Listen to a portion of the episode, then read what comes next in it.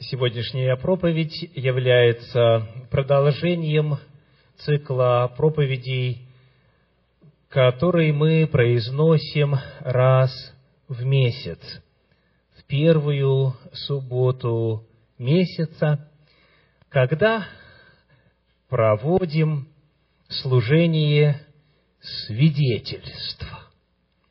Свидетельства звучат из уст тех, кто испытал Господа в какой-то сфере жизни и на отдельно взятую договоренную тему мы собираем таковые свидетельства в рамках одного богослужения. Цикл проповедей наш называется так: «Жертва хвалы». Жертва хвалы. И проповедь на сегодня – жертва хвалы, двоеточие, Богоявление.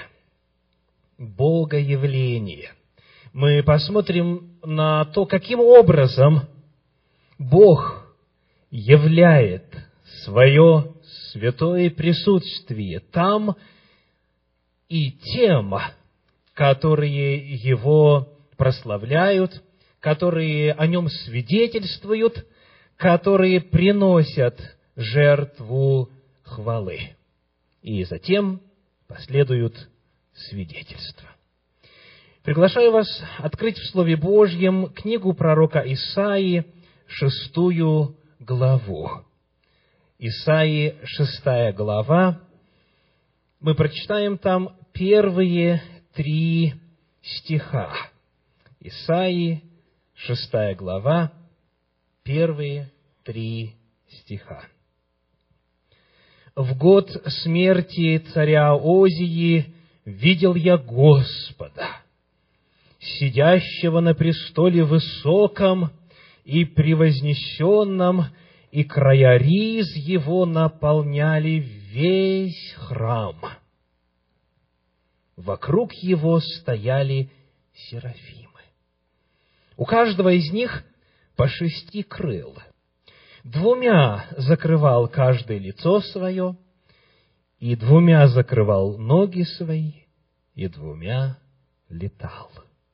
И взывали они друг к другу и говорили: „Свят, свят, свят Господь Саваоф, вся земля полна славы Его“». Исаия узрел Божий престол, увидел небесное, духовное измерение реальности во вселенной. Он увидел, что происходит в Божьем присутствии, непосредственно в его окружении. И картина, которую ему довелось лицезреть, поражает нас своим великолепием и своей славой. Вокруг Бога серафимы. И они совершают служение принесения жертвы хвалы. Они прославляют Господа. Это их служение, это их задача, это их вид деятельности. Бог окружен атмосферой прославления. Бог окружен восхищением и свидетельством о том, каков Он, какова Его природа, какова Его сущность, каковы Его действия, каковы Его проявления. Свят, свят, свят Господь Саваоф. Вот эта атмосфера, в которой пребывает наш Творец. Такая же картина рисуется в книге Откровения в 4 главе. Откровение, 4 глава. Мы прочитаем ее целиком с 1 по 11 стих. 4 глава. С 1 по 11 стих. После сего я взглянул, и вот дверь отверста на небе. И прежний голос, который я слышал, как бы звук трубы, говоривший со мною, сказал: «Взойди сюда, и покажу тебе, чему надлежит быть после сего». И тотчас я был в духе. И вот престол стоял на небе, и на престоле был сидящий. И сей сидящий видом был подобен камню яспису и сардису, и радуга вокруг престола видом подобная смарагду. И вокруг престола 24 престола. А на престолах видел я сидевших 24 старца, которые облечены были в белые одежды и имели на головах своих золотые венцы. И от престола исходили молнии, и громы, и гласы, и 7 светильников огненных горели пред престолом, которые суть 7 духов Божьих. И пред престолом море стеклянное, подобное кристаллу. И посреди престола и вокруг престола 4 животных, исполненных очей спереди и сзади. И первое животное было подобно льву, и второе животное подобно тельцу, и третье животное имело лицо как человек, и четвертое животное подобно орлу летящему. И каждое из 4 животных имело по 6 крыл вокруг, а внутри они исполнены очей. И ни днем, ни ночью не имеют покоя, взывая: «Свят, свят, свят Господь Бог Вседержитель, который был, есть и грядет». И когда животные воздают славу и честь и благодарение сидящему на престоле, живущему во веки веков, тогда 24 старца падают пред сидящим на престоле и поклоняются живущему во веки веков и полагают венцы свои пред престолом, говоря: «Достоин Ты, Господи, приять славу и честь и силу, ибо Ты сотворил все, и все по Твоей воле существует и сотворено». Картина, нарисованная пророком Исаией и нарисованная пророком Иоанном Богословом, рисует Бога, который находится в центре возносимых к Нему, направленных в Его адрес словословий, хвалы, исповеданий о Нем, о Его сущности и Его действиях. Бог принимает непрестанно и днем, и ночью поклонение и восхищение жителей вселенной, которые знают, что Он достоин поклонения. Вот так живет Господь. Это величественная картина. Если попытаться представить себе то, что Исаия и Иоанн чуть подробнее рисует нам, все эти краски, все эти цвета, все эти масштабы, это наполняет сердце удивлением, смирением и наполняет человека удивительным Божьим трепетом. Это вот то измерение, это там, далеко от нашей грешной земли, там Бог обитает где-то во вселенной, где видимым образом являет свое святое присутствие. Бога славит вселенная. А как нам? Как нашим устам, как нашему естеству и нашим чувствам проявлять себя, выражать себя, зная, что для Бога словословие и хвала, и прославление Его есть фон Его существования, есть обычный, стандартный, обыкновенный образ жизни. Давайте посмотрим, что Священное Писание говорит о нас, о землянах в этом отношении.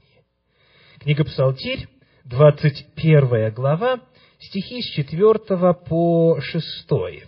Псалтирь, глава 21, стихи с 4 по 6. «Но ты, святый, живешь среди славословий Израиля». Давайте мы вместе повторим этот стих. Он у вас на экране. Для того, чтобы эта мысль как-то могла остаться в нашем сознании и твердо там закрепиться. Готовы? «Но ты, святый, живешь среди славословий Израиля». Где живет Господь? Мы видим, что небесное воинство Его славит. И Бог там живет. Он там чувствует себя уютно, Он там чувствует, как говорят на земле, как у себя дома, потому что Он постоянно получает от своих безгрешных, сотворенных им существ вот это поклонение и восхищение. Но удивительная истина Священного Писания раскрывается для нас сегодня в том, что оказывается, когда народ Божий это делает, когда народ Божий славословит своего Создателя, когда мы с вами хвалим Его, свидетельствуем о Нем, благодарим Его, тогда Бог являет Себя и творит жилище Свое. Где? Среди тех, кто Его прославляет на земле. Оказывается, Бог может присутствовать в том собрании, в той семье, в душе того человека, который Творца своего и Спасителя своего прославляет, который свидетельствует о Нем, который отверзает уста для того, чтобы вознести Ему хвалу. Бог живет среди славословий Израиля. «На тебя», дальше говорит 5 и 6 стих, «на тебя уповали отцы наши, уповали, и ты избавлял их. К тебе взывали они и были спасаемы, на тебя уповали и не оставались в стыде. И потому у них есть всегда за что Бога хвалить. Ты, святый, живешь среди славословий Израиля, потому что ты являешь свою милость, ты являешь свое избавление и спасение, и тебя за это, за чудеса твои, твой народ благодарит». В первом послании Иоанна, в 4 главе, 15 стих, показывает еще одно измерение Богоявления. 1 Иоанна, 4 глава, стих 15. «Кто исповедует», что делает? Что это значит? «Говорит вслух». Тот, кто озвучивает, тот, кто провозглашает, тот, кто декларирует, тот, кто декламирует, кто исповедует, что Иисус есть Сын Божий, в том пребывает Бог, и Он в Боге. Еще одно удивительное заявление Священного Писания. Господь пребывает в том, кто вслух рассказывает о том, кто Господь такой. Кто исповедует, что Иисус есть Сын Божий, в том пребывает Бог, и Он в Боге. Богоявление происходит теперь уже в частном измерении, внутри, в сознании, в душе человека, который возносит свое свидетельство и свое исповедание к Божию престолу. Об этом Иисус Христос говорил в свое время. Слова Его записаны в 14 главе Евангелия от Иоанна, в 23 стихе. Иоанна 14 глава, стих 23. Иисус сказал ему в ответ: «Кто любит Меня, тот соблюдет Слово Мое, и Отец Мой возлюбит Его, и мы придем к Нему, и обитель у Него сотворим». Наша тема сегодня – жертва хвалы, Богоявление. Когда люди прославляют Творца, когда люди прославляют Всевышнего, они, во-первых, вливаются в гармонию всей вселенной. Они присоединяют свои слабые голоса к тем, кто там, у Божия престола, хвалит Господа и славит Его.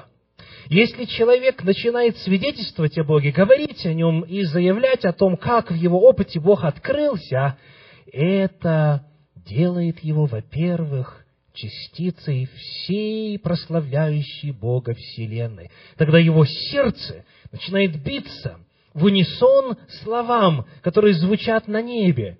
«Свят, свят, свят Господь Саваоф». И дальше песня продолжается, и дальше это словословие звучит, когда все сыны Божьи, и не павшие, и павшие на земле, сознавая Божье величие, начинают Его славить. Желаете ли вы, чтобы Бог явил себя, совершил Богоявление, чтобы ощутимо присутствовал в вашей жизни? Желаете ли, чтобы ваш дом, ваш автомобиль, ваша церковь, ваша конгрегация стали Божьим жилищем? Желаете ли, чтобы Бог обитал в вашем естестве, непосредственно в вас, благодаря Духу Своему Святому? Тогда Слово Божье призывает: свидетельствуйте о Нем, прославляйте Его, исповедуйте Его, хвалите Его вслух, явственно, принародно или в тайной комнате своей, где бы ни находились. Как только начинает звучать хвала Богу, тут же Божье присутствие является на том месте. Богоявление – это еще одно чудесное измерение жертвы хвалы. Я призываю вас выработать эту привычку постоянно, где бы вы ни находились. Пусть из ваших уст слышатся слова прославления, исповедания, свидетельства, благодарности и хвалы Господу. И тогда жизнь человека такого будет окутана теплом Божьего присутствия, реального, ощутимого, демонстрируемого Божьего явления в жизни человека. Аминь. Тема наших свидетельств сегодня, как мы согласились по рекомендации совета нашей церкви, это труды Эллены Уайт в личном духовном опыте. Решение принять нам помогла тематика занятий в библейской школе. В этом квартале мы изучаем тему пророчества. его природа, проявление, смысл, цель и так далее. И сегодня прозвучат свидетельства на тему о том, как Дух Святой, который есть Дух пророчества, проявил себя в жизни и служении Эллены Уайт, и о том, как ее труды сегодня производят благотворное влияние на тех, кто будет свидетельствовать. Поскольку эту запись будут и слушать, и смотреть люди, далеко не всегда знакомые с личностью Эллены Уайт, я хочу немножечко рассказать о ней. Краткая биография. Эллена Уайт на языке оригинала, на ее родном языке, ее имя звучит так: Эллен Гулд Уайт. По-русски Елена Гульда Уайт. Она по своей девичьей фамилии Хармон. Родилась 26 ноября в 1827 году в Соединенных Штатах Америки, в штате Мэйн, в местечке Горхэм. Ее жизнь продлилась до 16 июля 1915 года. Она шагнула в 20-е столетие. Похоронена она на кладбище Oak Hill в местечке Баттл-Крик в штате Мичиган, рядом со своим мужем. Первое видение Елена Уайт увидела в декабре 1844 года, когда ей только-только исполнилось 17 лет. И на протяжении последующих 70 лет ее жизни она получила приблизительно 2000 видений, продолжительностью менее чем минуту и до почти 4 часов.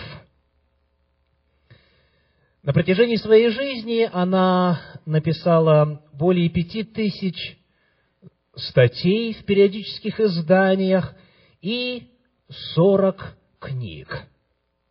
Но сегодня, включая компиляции из ее манускриптов числом 50 тысяч страниц, на сегодняшний день издано более 100 книг на английском языке.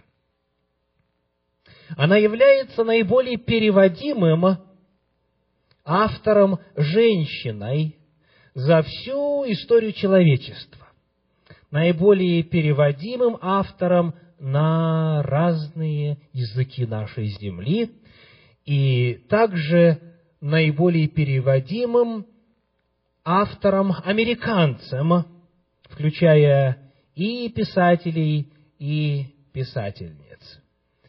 Ее труды затрагивают широкий спектр вопросов, включая религию, образование, социальные взаимоотношения, принципы проповеди Евангелия, пророчества, издательское дело, питание и менеджмент. За ее литературную и проповедническую организационную деятельность, за ее вклад в интеллектуальное наследие Соединенных Штатов Америки государство в 1993 году приняло решение объявить дом, в котором она жила последние 15 лет своей жизни, в Северной Калифорнии, неподалеку от городка Сейнт-Хелена, объявить национальным историческим местом, значимым для американской истории и значимым в плане вклада ее в наследие американской культуры. На слайде вы видите табличку, которая находится у входа в ее дом, который сейчас стал музеем. Что касается моего личного измерения знакомства с ее трудами, здесь очень много можно было бы рассказывать. Я хочу поделиться одним коротеньким моментом. Закончив высшее духовное образование в России, я выпускался со степенью бакалавра в области богословских исследований и твердой верой в то, что принцип сола скриптура, только Писание, Библии, только Библия, должен исповедоваться и применяться в моей личной жизни и в жизни моей церкви. И потому основой и фундаментом и проповедей моих, и лекций моих, и бесед, и всей деятельности является Слово Божье. Поскольку преимущество получения богословского образования именно по этой программе со специализацией в богословских исследованиях открыло доступ к языкам оригинала Священного Писания, древнееврейскому и древнегреческому, я был Господу очень благодарен за то, что у меня была возможность работать с Его Словом глубоко и основательно. И вот что однажды произошло. Занимаясь исследованием вопросов небесного святилища и следственного суда, я обнаружил, что отрывок из 8 главы книги Даниила, стихи 12 и 13, к сожалению, в русской синодальной Библии переведен с одной неточностью. Текст гласит: «И воинство предано вместе с ежедневною жертвою за нечестие, и он, повергая истину на землю, действовал и успевал. И услышал я голос святого говорящего, и сказал этот святой кому-то вопрошавшему: насколько времени простирается это видение о ежедневной жертве и об опустошительном нечестии, когда святыня и воинство будут попираемы». Фраза, которая в синодальном переводе предложена как «ежедневная жертва», что описывает утреннюю и вечернюю жертву всесожжения, которая постоянно приносилась во святилище, является неточным переводом. Дело в том, что в оригинале встречается всего одно слово. У нас сказано «ежедневная жертва», а в подлиннике всего одно слово «тамид». Так оно звучит в оригинале. И слово «тамид» дословно означает продолжительность, непрерывность, постоянство. Когда я по древнееврейской симфонии стал исследовать, где встречаются эти термины, где термин «тамид» используется в Священном Писании, я обнаружил следующее. Это слово описывает все виды служения во святилище, имеющие постоянную цикличную основу, а не только жертву всесожжения. Например, сказано, что хлебы предложения нужно постоянно полагать на стол. С какой периодичностью? Раз в неделю, в субботу. Сказано, огонь пусть постоянно горит. И так далее. То есть, вот этот термин «тамид» в контексте служения во святилище описывает все служение, которое имело регулярную, периодическую, цикличную основу. А жертва всесожжения, или же ежедневная жертва, это всего лишь маленькая часть этого. И в результате Смысл 12 и 13 стихов 8 главы книги Даниила значительно расширяется, поскольку там описывается сила, которая отнимает, которая узурпирует, которая восстает, возносится против вождя воинства и отнимает служение в святилище в целом, не только ежедневную жертву, но и все, что там происходило. Речь идет тогда об узурпации божественной власти во всех сферах служения во святилище. Каково же было мое удивление, когда я обнаружил, что для получения знаний об этом мне не было необходимости изучать древнееврейский язык. Достаточно было просто открыть 74-ю страницу оригинала книги «Ранние произведения» и прочесть следующие цитаты.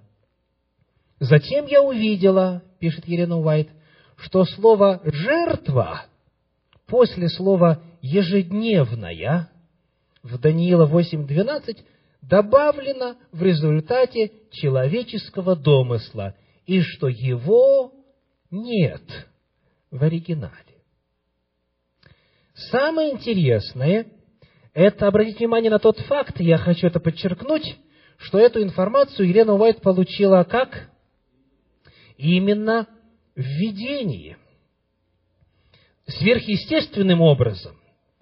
То есть, несмотря на ее незнание языков оригинала, она не знала ни древнееврейского, ни греческого, ни арамейского, Бог при необходимости давал ей точную информацию непосредственно из первоисточника.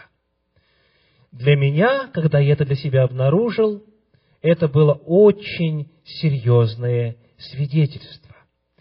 Я хочу подчеркнуть, что это именно early writings, это именно ранние произведения. Помните, когда первое видение ей было дано? В возрасте 17 лет. И сегодня 17-летние юноши и девушки, очень немногие на земле имеют достаточное знание, чтобы разобраться, что там в подлиннике написано. Тем более, когда речь идет о 19 веке. Это видение она получила в ранний период своего служения. И оно для меня лично является одним из многочисленных свидетельств того, что Эллен Уайт обладала пророческим подлинным даром, который проявлялся в разных обстоятельствах, в разных периодах, в применении к разным людям и вопросам, на протяжении 70 лет ее пророческого служения. Итак, это один из примеров значимости трудов Эллен Уайт в моей жизни. Сегодня у нас в гостях Иосиф Королевич со своим инструментом. Мы приглашаем его для того, чтобы послужить нам и послужить Господу песнопением и игрой.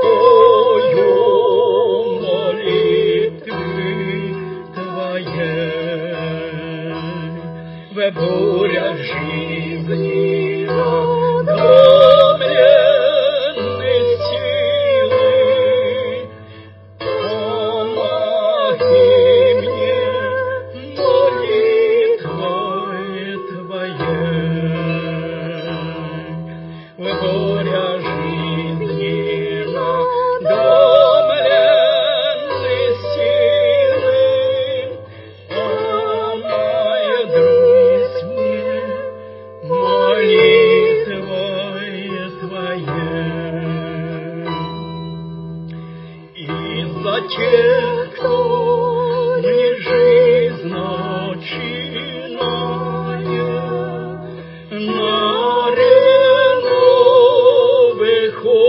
Один для них, кто дорогу себе пробивает, не жалеет и молитвы для них, кто дорогу себе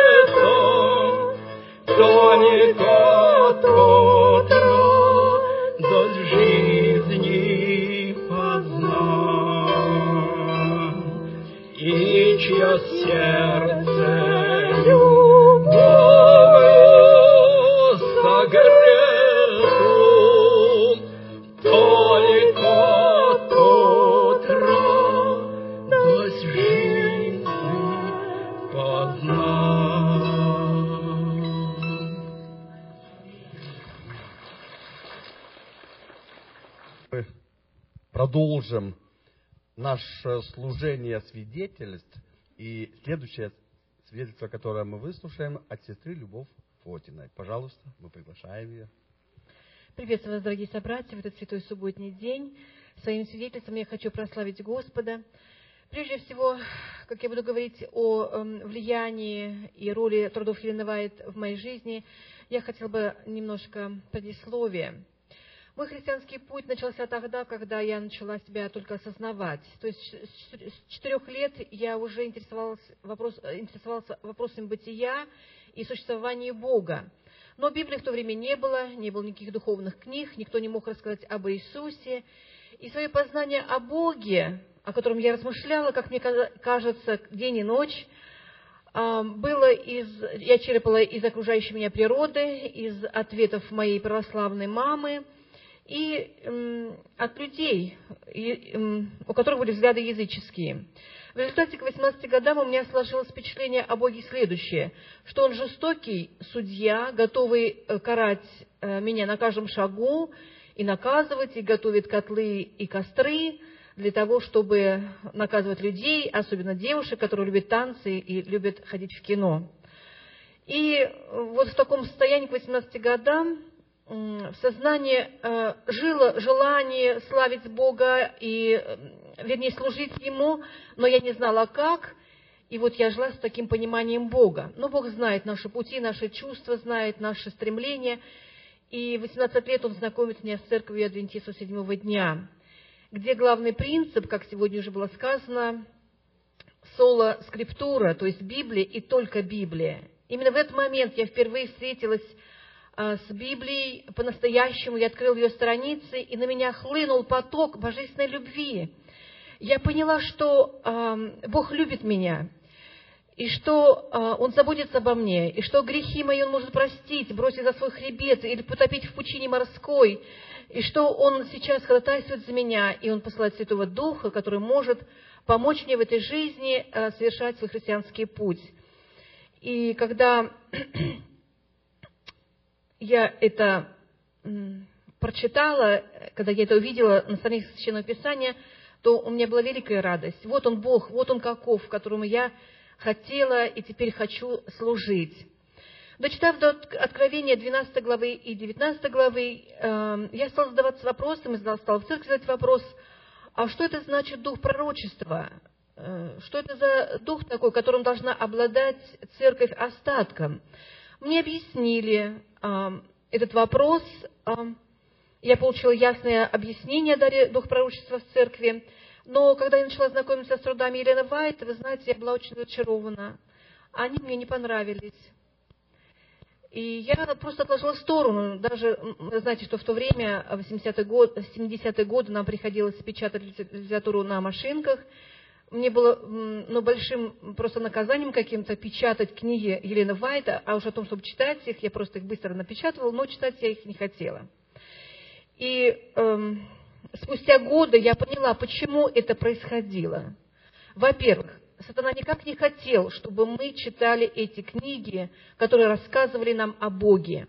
Это во-первых. Во-вторых, ее труды Эллены Уайт, книги эти приглашают нас к изменению своего характера, своих привычек, к изменению, к оставлению ложных представлений, чего мы, люди, как раз просто не хотим делать. И я это позже поняла, что поэтому я не могла читать книги ее, сатана просто препятствовал.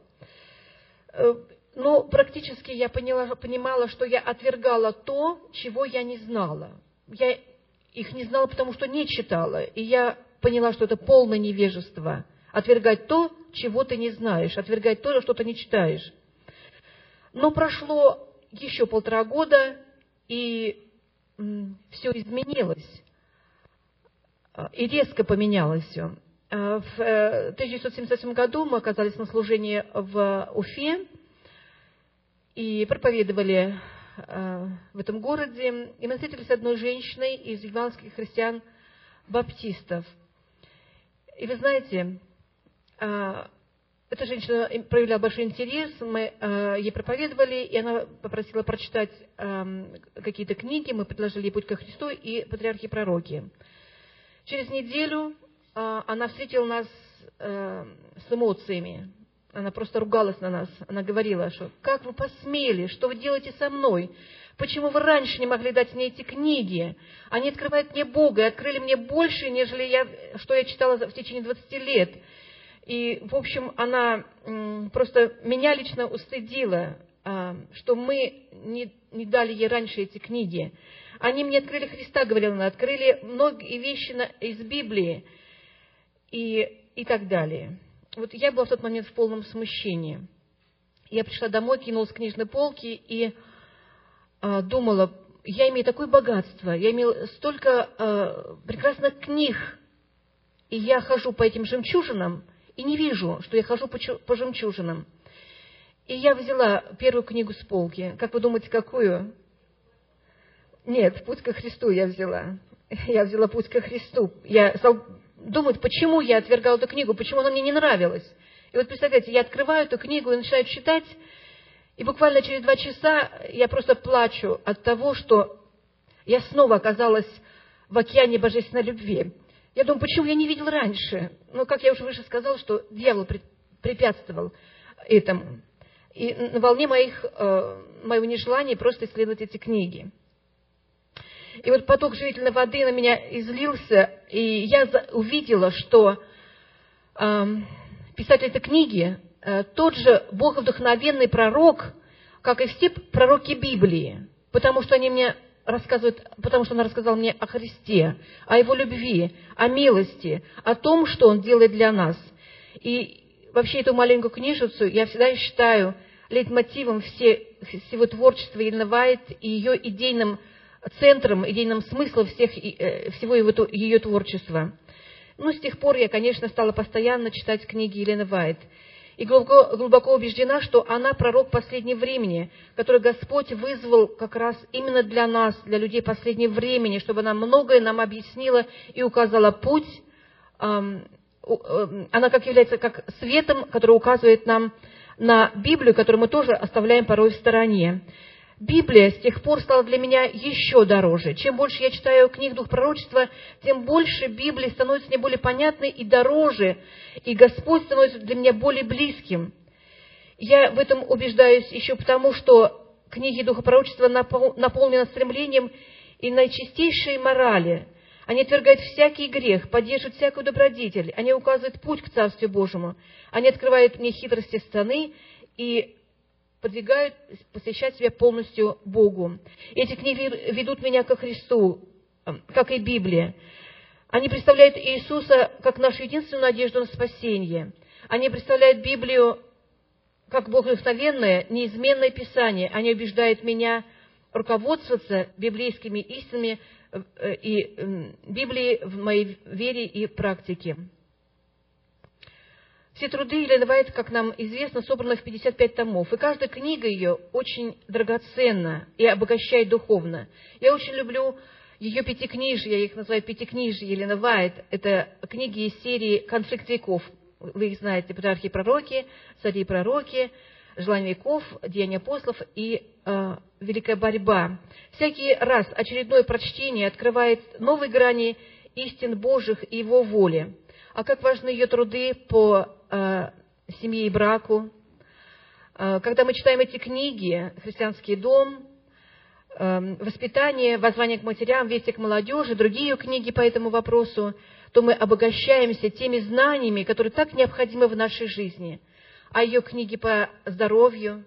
А вы знаете, что она имела только начальное образование, но она говорила такие вещи, которые через много-много лет открывали ученые, а она говорила это в свое время. Например, в ее дни многие врачи приписывали легочно больным курить табак, чтобы поправить свое здоровье.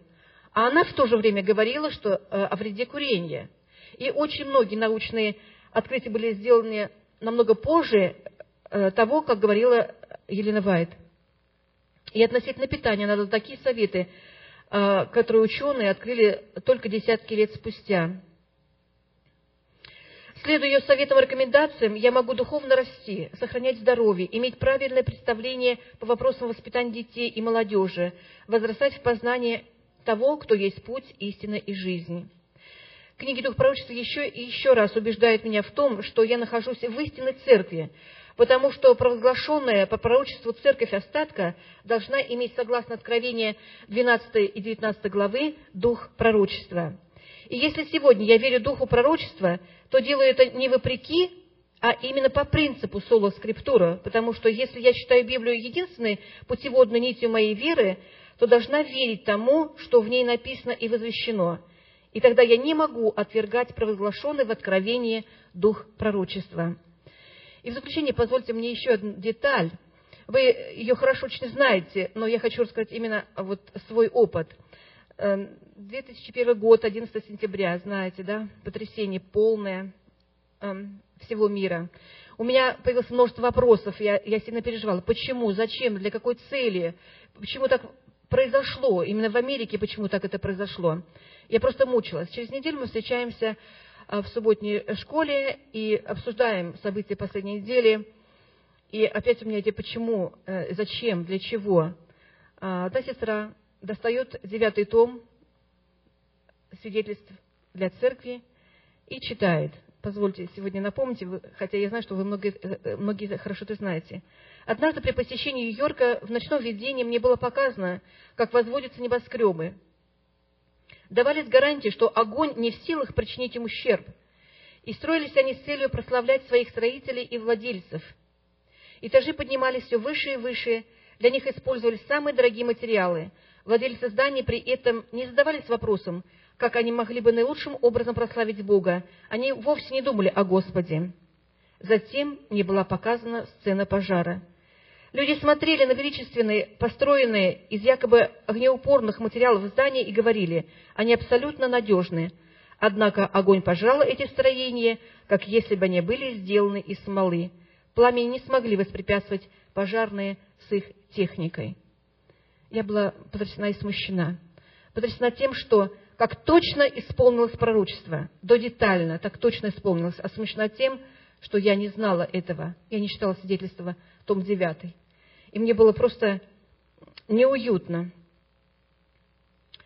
И я сделала для себя исключение, что если я не читаю книги Дух Пророчества, те книги, которые и те труды, которые Господь специально для нас, для людей последнего времени оставил, то я могу пропустить для себя самое важное, не увидеть те вехи, которые Господь поставил для нас, кому-то предупредить, кому-то объяснить, кому-то что-то дать. Книги дара пророчества актуальны во все времена. И чтобы в этом убедиться, не стоит просто смотреть на них, когда они стоят на полке. Их нужно просто прочитать. Замечено, что церковь процветала в те периоды, когда исследовала советы дух пророчества и испытывала кризисы, когда забывала эти советы. Будем помнить стих из Священного Писания, записанного во втором Паралипоменон, 20 глава и 20 стих. «Верьте Господу, Богу вашему, и будьте тверды, верьте пророкам Его, и будет успех вам». Аминь.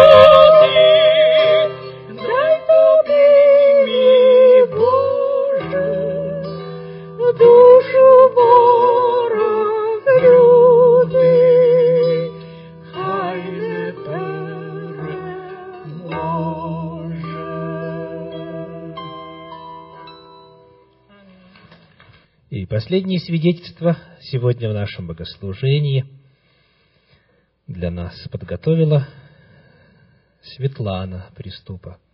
Приглашаю ее. Я вчера откликнулась, а потом весь вечер и все утро думала, зачем я откликнулась, как я буду говорить, что я буду делать. Но Бог помог мне, и я хочу поблагодарить Бога, потому что я вчера пришла и молилась, чтобы Он мне помог найти момент, который как-то затронул струны души, можно так сказать, и помог мне как-то больше понять, что происходит в этом мире. Потому что в суете и в проблемах, в заботах мы как бы забываем в основном. Мы говорим «дьявол», «злые ангелы», но как-то, во всяком случае, для меня это как-то уходило на второй план. И я нашла эти слова, которые вот я хотела бы сейчас зачитать. Это в книге «Пророки и цари», в главе 13, которая называется «Что ты здесь?», где идет описание Илии о том, когда он убежал в пустыню. Христос никогда не бросает тех, за кого он умер. Мы можем оставить его и стать жертвой искушения, но Христос никогда не отвернется от тех, кого выкупил своей собственной жизнью. И если бы наше духовное зрение было острее, мы увидели бы души, согбенные под бременем насилия и скорби, придавленные, как телега, снопами, готовые умереть в своем горьком разочаровании. Мы увидели бы, как поспешно ангелы приходят им на помощь, отбрасывая назад войско зла, окружившие их. Между этими двумя армиями происходит самая настоящая борьба, такая же реальная, как и война армии этого мира, и от исхода этого духовного сражения зависит будущее Вселенной.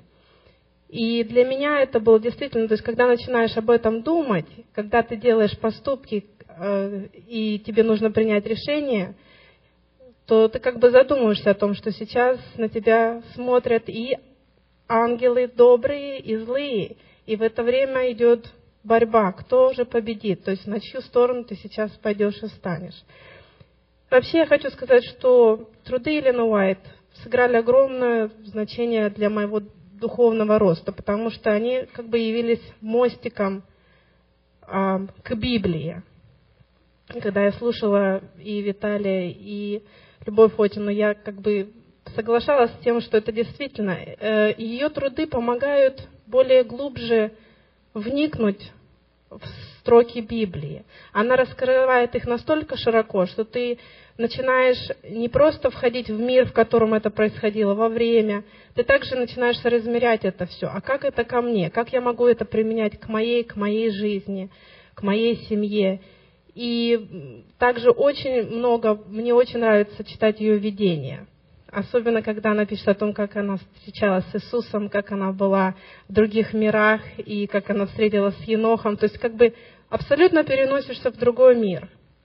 Ты как бы забываешь обо всем, обо всех этих проблемах, и единственное желание – это вот проникнуть и понять, и действительно наполниться тем, что Бог говорит нам, тем, о чем мы, в принципе, как бы забываем, потому что действительно настолько тяжело помнить, и потому что постоянные проблемы, болезни, дети, все это отвлекает. И еще одни слова я хотела бы просто зачитать.